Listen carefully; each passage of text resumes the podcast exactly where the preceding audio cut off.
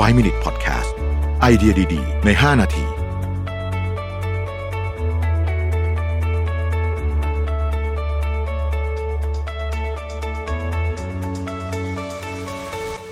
สวัสดีครับ 5 minutes นะครับเออบทนี้เนี่ยนะฮะหนังสือเอาพุทพูดเรื่องของสมองว่ากระบวนการการทำงานของสมองเนี่ยสามารถจัดการหรือว่าทำความเข้าใจกับข้อมูลต่างๆเนี่ย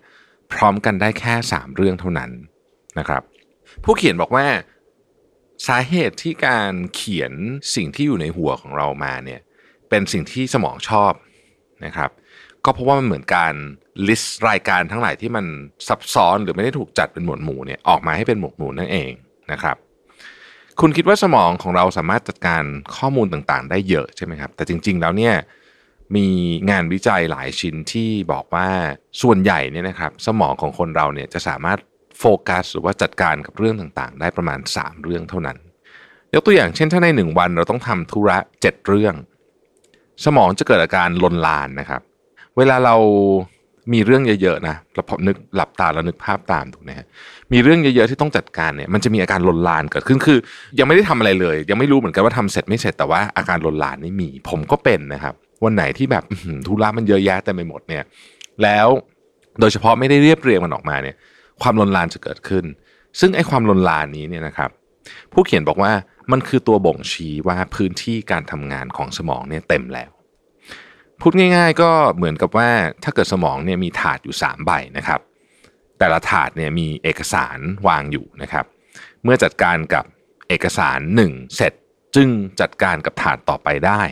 นะครับดังนั้นต้องรีบทำเอาพุทเพื่อไม่ให้พื้นที่การทำงานของสมองเต็ม เพราะเมื่อไหร่เต็มปุ๊บเนี่ยอาการลนลานจะมาพอลนลานมาปุ๊บเนี่ยคราวนี้เนี่ยสิ่งที่มันจะเกิดขึ้นก็คือ เราจะจัดลำดับความสำคัญของเรื่องไม่ค่อยถูกแล้วนะครับ ยิ่งสมองเรามีเรื่องที่ค้างคาอยู่น้อยเท่าไหร่ สมองก็ยิ่งทำงานได้อย่างปลอดโปร่ง และมีประสิทธิภาพมากขึ้น หากไอ้ถาดที่ว่านี่นะฮะที่เอาไว้วางของวางเรื่องต่างๆเนี่ยมันเต็มเนี่ยนะครับ ประสิทธิภาพจะลดลง เพราะว่าเวลาลนลานไม่มีทางประสิทธิภาพดีนะฮะยิ่งลนลานเยอะเท่าไหร่เนี่ยยิ่งทำงานได้แย่เท่านั้นนะครับ ดังนั้นเพื่อป้องกันเรื่องการลนลานที่ว่านี้นะครับ เราจึงต้องทำรายการสิ่งที่อยู่ในสมองนั่นเอง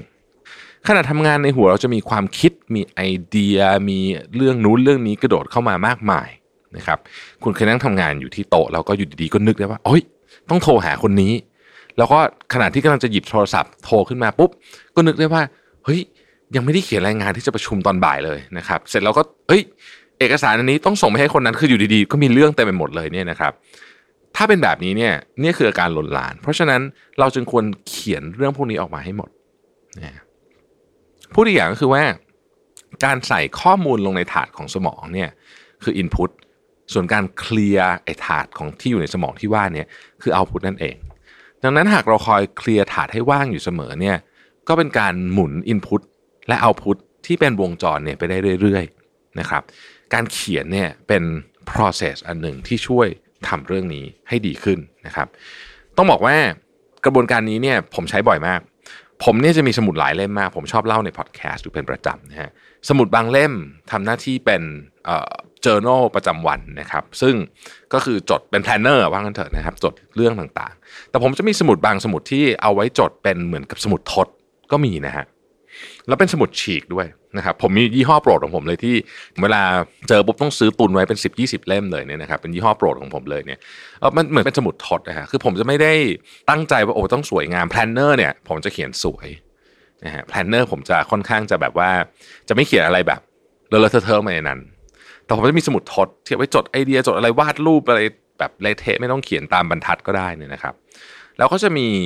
ไดอารี่ซึ่งเป็นอีกหมวดหมู่หนึ่งนะครับ แล้วเดี๋ยวก็จะมีสมุดต่างๆ งอกออกมาอีก ยกตัวอย่างเช่น สมุดเฉพาะกิจนะฮะเล่มหนึ่งที่มีวางอยู่บนโต๊ะผมเลยเนี่ยคือสมุด feedback ผมแยกมาเป็นอีกเล่มหนึ่งก็เพราะว่าผมให้ความสำคัญกับการ feedback ทีมงานเยอะนะฮะแล้วก็อยากจะแยกมันไว้ เพราะว่ารู้สึกว่าเรื่องนี้มันค่อนข้างที่จะต้องถูก คือมันต้องถูกมาอ่านในบริบทที่เวลาเปิดอ่านเราต้องเปิดปุ๊บแล้วเราต้องหามันง่าย ๆ ก็เลยแยกไว้เป็นสมุดอีกเล่มหนึ่งหรือว่าถ้าเกิดว่าช่วงไหนที่กำลังทำต้นฉบับ อย่างช่วงนี้นะฮะกำลังทำต้นฉบับอยู่เนี่ยผมก็จะมีสมุดที่เป็นเหมือนสมุดทดเนี่ยแต่ว่าเป็นสมุดทดเรื่องของไอเดียในการทำหนังสือ ซึ่งก็จะไม่เหมือนกับสมุดเล่มอื่นเป็นต้นฮะทั้งหมดทั้งมวลเนี้ผมว่าก็เหมือนกับที่ในหนังสือนี้เขียนไว้ก็คือ มันช่วยเคลียร์ให้สมองเราเนี่ยมันไม่มีเรื่องอยู่เยอะเกินไปไม่งั้นมันลนลานไปหมด แล้วเวลาลนลานเนี่ย ส่วนใหญ่แล้วเนี่ยเรามักจะเลือกไปทำสิ่งที่รู้สึกว่ามันด่วนแต่ไม่ค่อยสำคัญ อันนี้เป็นเรื่องจริงนะไม่รู้ท่านอื่นเป็นหรือว่าแต่ผมเนี่ยเป็นนะเราจะไปทำเรื่องด่วนที่ไม่ค่อยสำคัญก่อนนะครับซึ่งก็ทำให้มันเสียประสิทธิภาพในการทำงานไป ขอบคุณที่ติดตาม 5 minutes ครับ สวัสดีครับ 5 Minute Podcast